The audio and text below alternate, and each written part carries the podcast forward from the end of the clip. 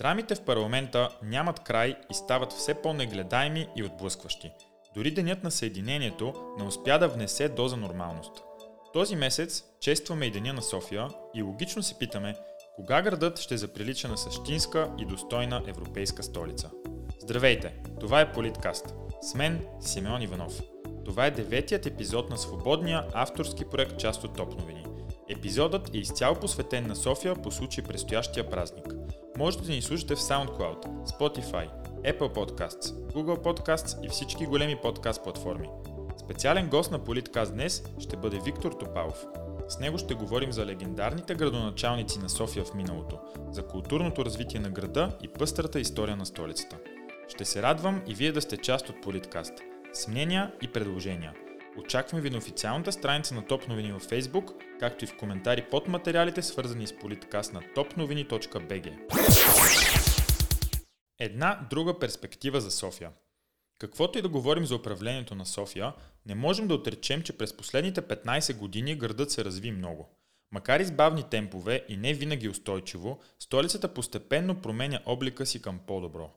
Моето детство София бе един тъмен, мръсен и класически пример за постсоциалистически град, а това вече не въжи за много части от столицата. Спомням си, например, какви събития бяха завършването на околовръстното, на метрото и неговите разширения, на кръговото на телевизионната кула, на кръстовището на семинарията и редица други обекти. Съвсем нормално, с времето столичани започнаха да изискват повече и повече, а в крайна сметка само така се ражда прогрес и развитие – Гражданите вече отдавна се движат пред управляващите. Освен това, пътуват в чужбина и виждат как се развиват европейските градове. Все повече ги дразнят безумията, хаосът и работата на парче, липсата на иновативни, модерни и зелени подходи в политиката. И това е съвсем оправдано. Редно е обаче да отдадем заслуженото на постигнатото през управлението на ГЕРБ и да оценяваме обективно. Дали промените са осъществени благодарение на евросредства или не – те са факт и софианци вече се радват на съвсем различно ежедневие и услуги. Все пак, като теглим чертата, не сме толкова черни и не живеем в Ориента, в каквото се опитва да ни убедят дълбоко вкоренените в обществената мисъл негативизъм и песимизъм. Управлението на София и като цяло това на ГЕРБ България изиграха своята историческа роля, но се изчерпаха. Не можаха да свирят часовника си на време и да отговорят подобаващо на динамичните промени и изисквания на гражданското общество. Останаха някъде назад във времето и решиха, че са незаменими. А въпросното им изчерпване става все по-забележимо. Дали ще е скъпо струващото фиаско на графа, дали ще е поредният некачествен или естетически неиздържан ремонт, поредното недълновидно решение или скоро ремонтиран обект, който се напуква и разпада, дали ще е вела алея в насрещното на натоварен булевард или изобщо липсата на велалей. Разочарованията през последните години се трупат и сякаш вече всичко върху което управляващите си сложат ръцете, придобива по-лош и неустойчив характер. София се нуждае от различен и модерен модел на управление, от концептуалисти за бъдещето, от визионери и управленци с размах. Вземайки предвид събитията през последната година, довели до свалянето на ГЕРБ от власт, но не и до стабилност след това, е редно на време да си дадем сметка какво управление искаме за столицата. Изглежда неизбежно в това отношение в София да настъпят промени. Въпросът е единствено кога, както и кои ще бъдат новите лидери.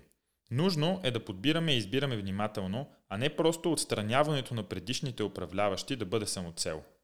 Политическото развитие на местно ниво в София ще бъде много интересно през следващите години. Дано преди това поне да наредим пъзела на национално ниво. Гост в този епизод на Политкаст е Виктор Топалов. По образование е юрист, но дейността му е пряко свързана с София. Проведе стотици туристически обиколки като екскурзовод. Основател е на страницата Бохемска София и е съавтор на книга със същото име. Виктор Топалов познава София и по-новата история в детайли, за които не сте и предполагали. С него ще разговаряме както за историята от освобождението на сам, така и за някои от най-успешните кметове на София в миналото и тяхното дело. Здравей, Виктор, и благодаря, че прие поканата да участваш в Политкаст. За мен е удоволствие да бъда част от този подкаст. Надявам се да си говорим за интересни теми, както принципно правим с теб. Да. За начало да преминем накратко през някои от най-видните градоначалници на София. Хронологично погледнато, първото име, което се откроява е Димитър Петков. А Иван Вазов казва, че благодарение на неговото управление От ориенталски град София се е превърнала в модерен европейски град. В какво точно се изразява приносът му? Ами Димитър Петков е много интересен. Наистина той улавя София в един много ключов момент от своето развитие. Града е станал столица през 1879 година и това е почти около 10 години преди периода, в който Димитър Петков застава начало. Важно е всъщност неговата идея каква е била. Той попада в един такъв исторически период, който е свързан с големи промени. Този стар ориенталски град, който Иван Вазов описва не само в този цитат, но и в много от неговите спомени, наистина не се е различавал по нищо особено от неговите съседи от други градове в България, така че София наистина не е приличала на европейската столица, каквато официално тя е станала. Но пък за сметка на това, Димитър Петков е бил достатъчно смел човек, че е решил а, да вземе много строги мерки, за да модернизира града. Той прави това наистина на една много висока цена, като тази цена всъщност е загубата на целия османски град, от който днес са останали само много малко парчета в градската среда. Както винаги, нещо ново се поставя на мястото на нещо старо. А при Дмитър Петков има много такива примери, за които ще се радвам да, да поговорим. Именно това е критиката към него, че в подхода си по безкомпромисен начин погубва много обекти от културно значение. Било ли в крайна сметка това според теб неизбежна стъпка в трансформацията на града? Ами в името на това София да стане модерна столица, наистина възможно най-бързо да се доближи до своите европейски ам, колежки, а целта е била, т.е. цената е била такава. Трябвало е да се постави, да се, да се сложи край на миналото, за да може да се изгради един нов град. Тези стари сгради, които Димитър Петков разрушава по негово време, част от тях са били незначителни, част от тях са били паянтови сгради, които така или иначе са щели да си отира с времето. Но за жалост някои от сградите, които той погубва, са били много важна част от живота на софианци, включително и няколко църкви, което а, някой казва е довело до проклятието на неговия род, не само той, но и двамата негови сина са били убити и тримата политици. А, именно причината е била, казват софианци, защото той разрушава голяма част от софийските църкви, включително, може би, любимата софийска църква, Света Богородица Пречиста, която се намирала на Мария Луиза и днешния, да го наречем, днешния булевард Тодор Александров. За съжаление, наистина тези елементи от стария град не могат да бъдат видени днес, а само на старите снимки – но пък в името на новия град това е трябвало да бъде направено. Много е лесно да видим снимки от края на 19 век и снимки от 10 на години по-рано, за да видим наистина колко голям е приноса поне в градоустройствено отношение на кмета Димитър Петков. За неговите няколко години на власт той наистина успява да даде на София едно ново, много по, все още не точно, но много по-европейско лице. Друго име, което блести в софийската история е това на генерал Владимир Вазов. Как се променя София през неговото управление? Между двамата кметове, Димитър Петков и генерал Владимир Вазов, са разположени много години, повече от а, около 30 години, нека ги наречем. За тези 30 години София е минала през много върхове, но за жалост и през няколко войни, като столица на България, която участва в а, тези боеве.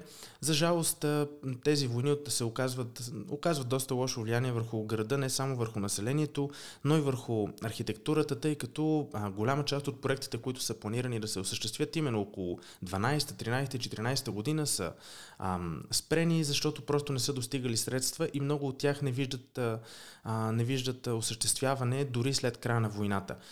Генерал Вазов взема поста в края на 20-те, от средата до края на 20-те години, като за неговото управление, всъщност доста дълго за тогавашния период, 6 годишно управление, той успява да модернизира столицата, имайки предвид, че, както казах, тогава града е разполагал с много по-малко средства, отколкото в периода, да речем, преди Първата световна война.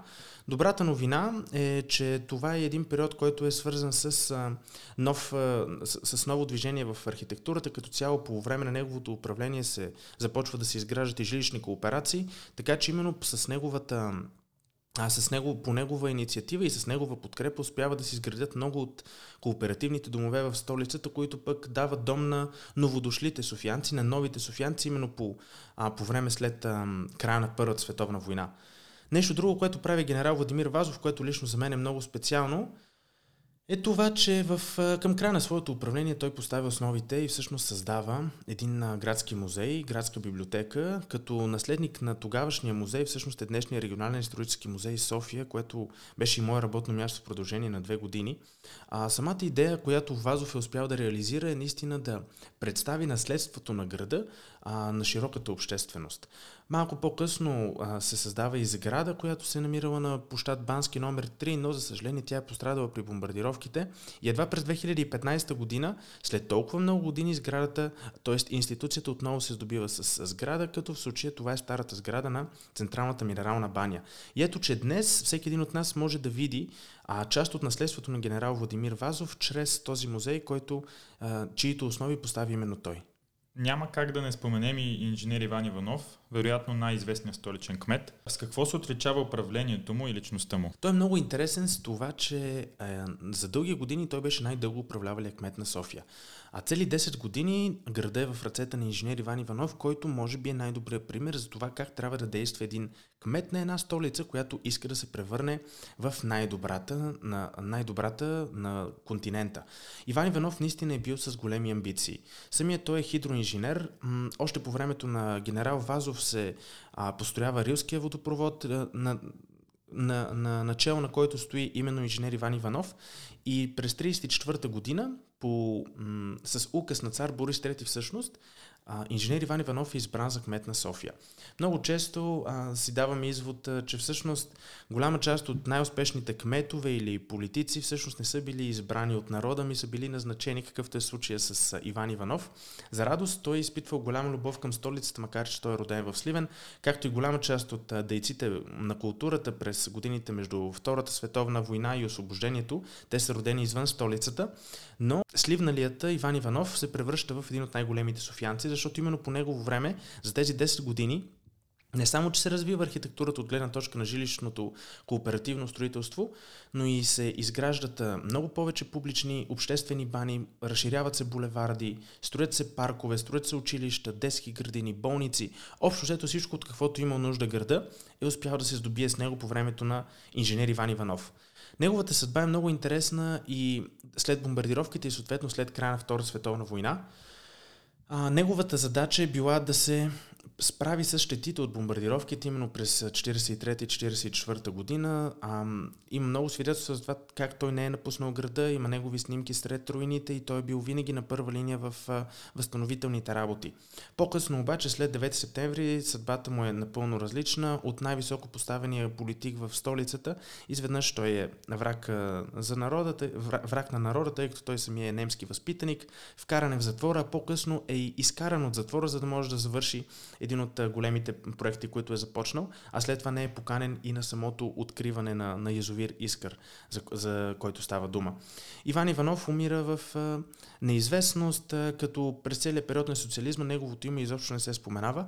Едва през последните години се правят филми, пишат се книги за неговото дело и особено когато все повече хора се интересуват от историята на града, неговото име отново изплува на повърхността и то за радост само с добрите моменти от неговата кариера. Извън управлението на определени личности и партии, София не е спирала да се развива културно след освобождението. Кой е периода на най-явен културен подем и с какво се характеризира той? За мен това би било краят на 19 и началото на 20 век, едни, да кажем, около 15-20 години, в които а, София безспорно вече се е превърнала в културната столица на България. Това, както стана ясно и в началото, не е било факт. А, преди освобождението София е бил един малък град с население около 12, 15, 20 хиляди души, като този град не е разполагал със собствена култура, със собствена културна идентичност, но за радост а, превръщайки го в столица, Народното събрание успява да даде възможност на града да се развие безкрайно. И той го прави именно в тези години. Много добър пример за това е поколението родено през 70-те години на 19 век, между 1870, да кажем, и 1880 които в а, края на века вече са в една добра възраст, между 20 и 30 години, точно в най-активната си възраст и те именно застават начало на културния подем на столицата и на цяла България. Говоря за хора от а, поколението на Пейо Яворов, а, Александър Божинов, Елин Пелин, а, а и малко по-възрастните от тях, да речем Пенчо Совейков, доктор Кръстев, Макар разликата между Словейков и Иван Вазов да е само 15 години, те в културно отношение представляват старите и младите, като това е една много засегната тема в литературата най-вече, но и като цяло в изкуството в този период. Та, нека кажем така, в началото на 20 век, след 1900 година, само в продължение на няколко години, тук в града се развива литературата, развива се операта, тогава отваря врати и Народния театър през 1907, през 1908 ми отваря най-старото Софийско кино, модерен театър. Тогава, е годините, тогава са годините, в които Пенчо Совеков е директор на Народния театър, а Яворов става артистичен секретар на театъра. В Кафене България те се засичат с Стоян Михайловски, с Иван Вазов, в края на 19 век пък виждаме Алеко Константинов, всички тези хора, за които ние учим в училище и на които ние най-много се възхищаваме в а, часовете по история, в часовете по изобразително изкуство, литература и така нататък, са живели именно през тези години. След следващия период, който бихме, бихме могли да, определили, да определим като подем в а, нашата културна история, може би е този на 30-те години, когато България успява да си стъпи отново на краката след трусовете от войните, през които преминава. И така през 30-те, средата на 30-те години особено, Мястото, което най-добре описва този подем е писателското кафене, което само се нарича писателско, но всъщност в него се срещат какви ли не представители на културния елит, от художници, писатели, политици, фотографи, журналисти. Всички те а, намират място в а, тази сграда, като за радост това са отново хора, чието имена остават известни, като Константин Штъркелов, Андрей Николов, а, Александър Палабанов, Йордан Йовков, отново Елин Пелин, вече малко по-възрастен, Дора Габели, Съвета Багряна, а, и така нататък. Това са, може би, второто поколение на български творци. Те пък са родени, може, нека ги определим така, в а, края на 19 и началото на 20 век. Това бих определил аз като двата периода на най-засилено културно развитие след освобождението. А кога архитектурата на града търпи най-големи промени, какви са те? Има няколко периода в историята, които аз а, бих могъл да отделя като периоди на промяна, като първия, разбира се, именно този след освобождението, в който града, който някои наричат а, гора от минарета, а, претърпява сериозна промяна именно с разрушаването на джамиите и на турските сгради, като това се случва буквално при първа възможност след освобождението. Града изведнъж вече не прилича на османски град, ами на европейски. Оставени с няколко сгради с минарета, но пък за сметка на това на същата височина стоят вече и църквите и останалите сгради. Следващия период е, пък е, може да го обвържем даже с първия, този на Димитър Петков, при който се разрушават много останали сгради християнски, включително и църкви, както стана дума, за да се поставят основите на едно европейско строителство, най-вече извършено от а, чужди архитекти. Следващия период пък е този на а, българските архитекти, които започват да работят най-вече в началото на 20 век. Говоря за архитект Никола Лазаров, Петко Момчилов, Кирил Маричков, Георги Фингов, Юр, Йордан Миланов и така нататък. А всички те започват да работят именно тогава, като се вижда всъщност вече българският почерк в столичната архитектура.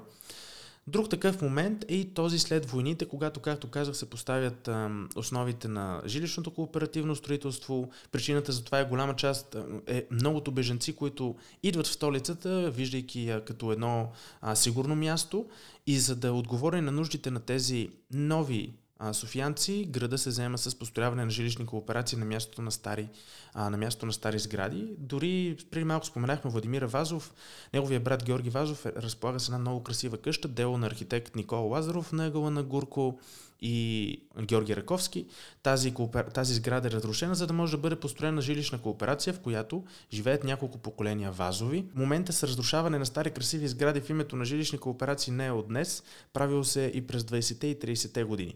И вече следващият най-голям период бихме могли да определим този след Втората световна война, когато след бомбардировките града губи над 10 000 сгради, много от тях са силно разрушени, някои са изгубени напълно. За радост част от тях са възстановени, като тогава е новия период на строеж, именно по времето на социализма, най-вече през началото на 50-те години, когато се изгражда Ларгото на мястото на историческия а, център на града. Вече за периода след 89-та година всички ние виждаме а, какви промени се случват в градската среда. Какви стилове и течения смесва в себе си старата софийска архитектура, тази от началото на 20 век? Ами, това е много интересен период, защото голяма част от българските архитекти, които започват да работят тогава, работят в стила сецесион, като това е всъщност а, стила, който те придобиват от Централна Европа. Най-вече хората биха могли да го определят с виенски стил или австрийски стил, като много добри примери за това са, например, сградата на Народния театър, също така имаме някои архитекти, като например Никола Лазаров, може би най-изявеният архитект от този период, който пък е завършил в Франция, в Париж, така че неговия стил е малко по-различен, повече напомня на парижките дворци и на красивите сгради в френската столица. А пък след Първата световна война е време за немските възпитаници, като това са голяма част от архитектите, които строят жилищни кооперации – затова има една страхотна фейсбук страница, наречена Български архитектурен модернизъм. Аз винаги препращам към нея, защото а, момчетата, които стоят зад страницата, наистина прекарват цялото си време, търсейки и намирайки за радост ценна информация за този архитектурен а, период, като ар- архитектурният модернизъм е изключително много повлиян от а, Централна Европа отново, но този път от Германия да се вижда едно такова малко по, нека го кажа, малко по-строга архитектура. Вече се губи чара и нека го, нека кажем, кажем, а, а, украшенията на сецесиона, но пък за сметка на това а, се постига една много по-голяма ефективност и много по-бързо се строи. Може би а, сградите а, биха били по-стабилни по този тип, в този тип архитектура. Така че наистина се сменят няколко, а, няколко архитектурни стила, като София е един добър пример за това. Наистина за голяма жалост си нямаме примери за а, османска архитектура с изключение наистина няколко сгради, като а, Бююк джамия или днешния а, е, археологически музей а, Камбан и другата сграда, разбира се, на джамията Баня Баши, която се намира пред а, музея на София. Това са двата примера за ориенталска архитектура в а, центъра, а пък през последните години успяваме да видим и римска архитектура, а, като тук там в центъра се намират и средновековни сгради, така че наистина София, особено ако се намирате в района около Света Петка Самарджийска, може да видите средновековни сгради, римски сгради, османски, царски, комунистически и съвременни сгради. Това прави наистина София различно от останалите столици. Проектът ти се казва Бохемска София. Била ли наистина в миналото София Бохемски град? О, да, а, причината страницата се нарича така именно вдъхновението, което аз получих от а, многото книги а, на съвременници на Стара София. Всички те разказват за някои определени теми, като за радост те са кръчмите, заведенията, пазарите, техните приятели, с, с които обикалят а, района около София, с които изкачват а, лозенец, с които създават литературни кръгове, вестници и изписания. Цели, целият този дух се вижда много ясно след освобождението, най-ясно до 1944 година, когато разбира се слага край на този, а, на този дух, но а, в рамките на тези само около 65-70 години София наистина успява да се превърне в един достоен град, който а, разполага с, с, своя, с своите културни дейци, разполага със своите творци, които обществото познава и признава. А, техните спомени винаги са свързани с а, приятни чувства, с а, веселие, което ме накара наистина да кръсти страницата по този начин. Голяма част от нашите творци са започнали като едни бедни а, студенти, които са дошли в София, за да работят. Много от тях заедно с своята професия, с която ние ги познаваме, са извършвали и каква ли не друга работа. Имаме случаи на художници като Иван Милев, който си гори картините, за да може да се издържа в началото, но пък след това успява да, да достигне върховете, бидейки а, всъщност художник на Народния театър и така здобивайки се с по-голямо богатство. Александър Божинов, който започва просто да прави карикатури в а, няколко вестника по-късно, наистина се превръща в един от най-познатите български творци. А, има много такива примери за хора дошли от нищото, потапяйки се в духа на Стара София и превръщайки се наистина в икони в своята област. Какви истории могат да се намерят в книгата, чието са автор си Бохемска София? Истории от жълтите павета. Жълтите павета за нас са символ не само на булевар Царо Соборито, но и на Стара София където и да попаднем на интересна история, свързана с града от този период, се някой казва и стигнахме до царя.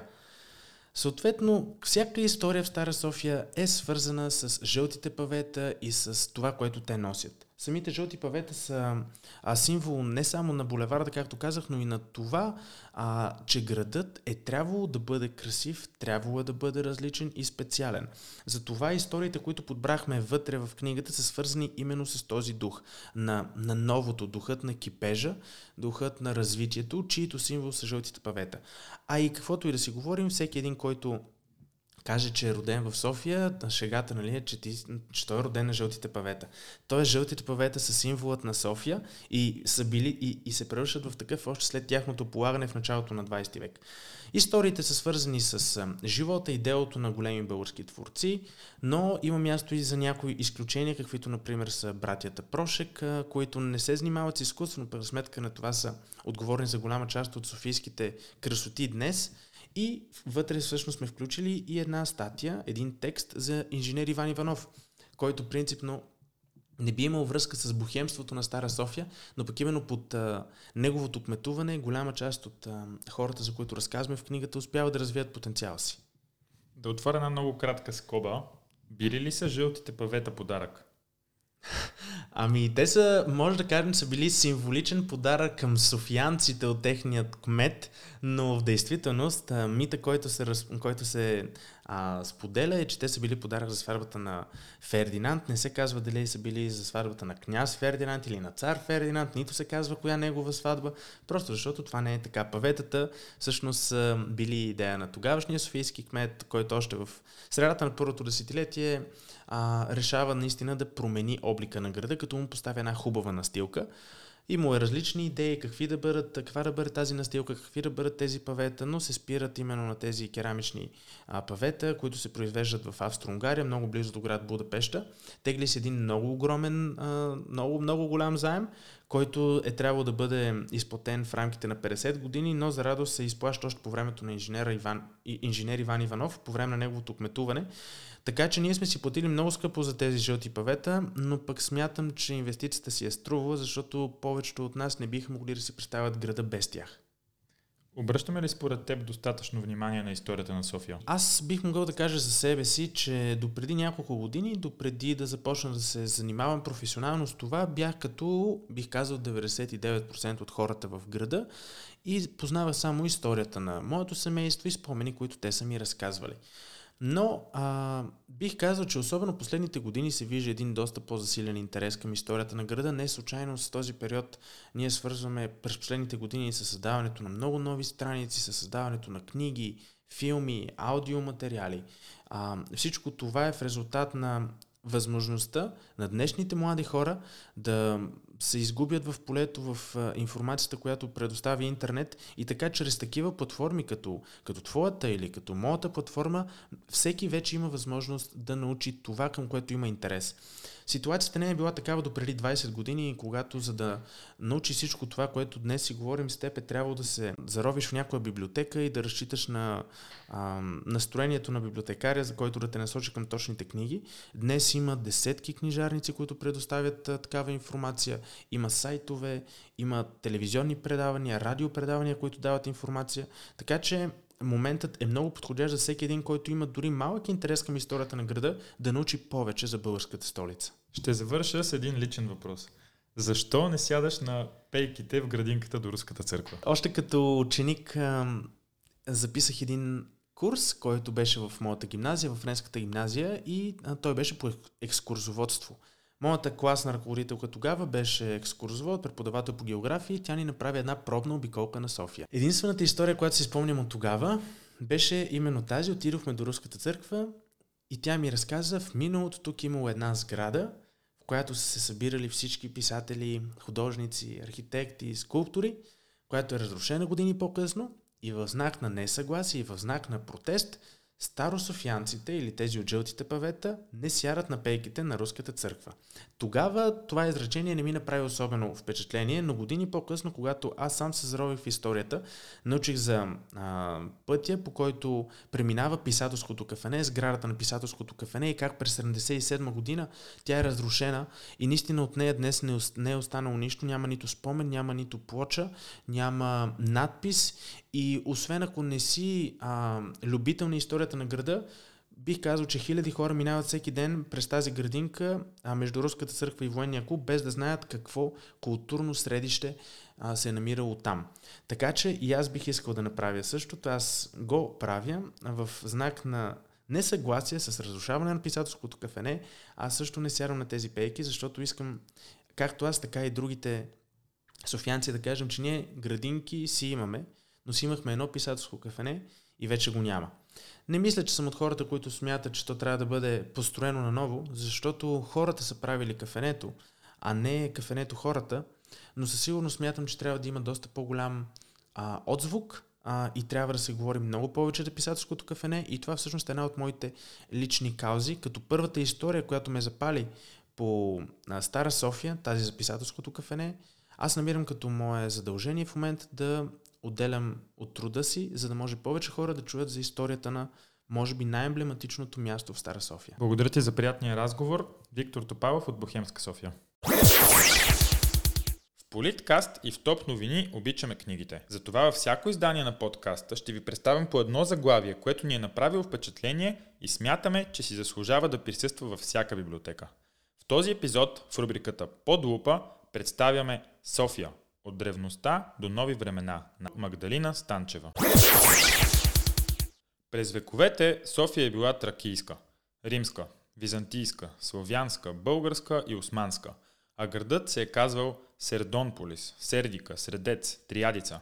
София има древна и много дълга история, която си заслужава да се познава в дълбочина, а една идеална книга за тази цел е София от древността до нови времена, чието автор е Магдалина Станчева, наричана още археологът на София.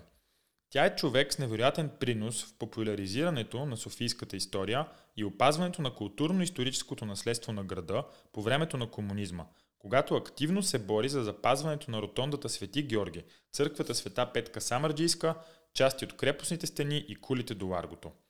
Книгата е увлекателен разказ за миналото на София, за най-важните събития в развитието на града още от времената преди римските легиони трайно да се настанят в земите на сердите.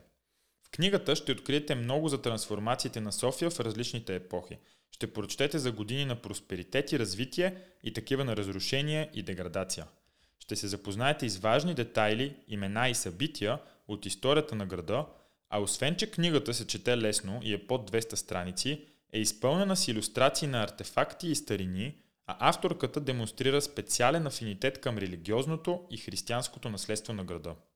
От четивото разбираме, че Софията и пъстра и изпълнена с повратност история, а след прочитането вероятно ще си дадете сметка, че държавата и общината не полагат достатъчно грижи, както в опазването, така и в популяризирането на хилядолетната история на столицата.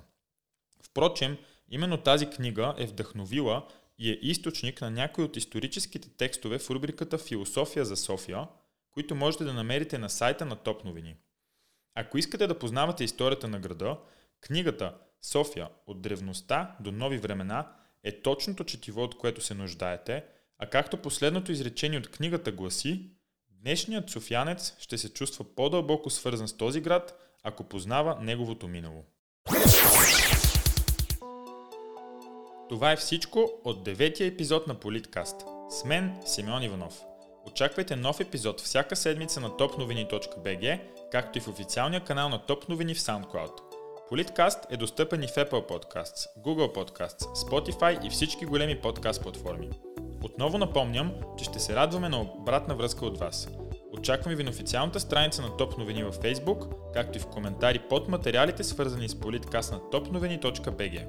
Най-интересните от тях могат да намерят място в следващите епизоди на подкаста. Благодаря ви за вниманието и не забравяйте, политиката има много лица. Вашето е едно от тях.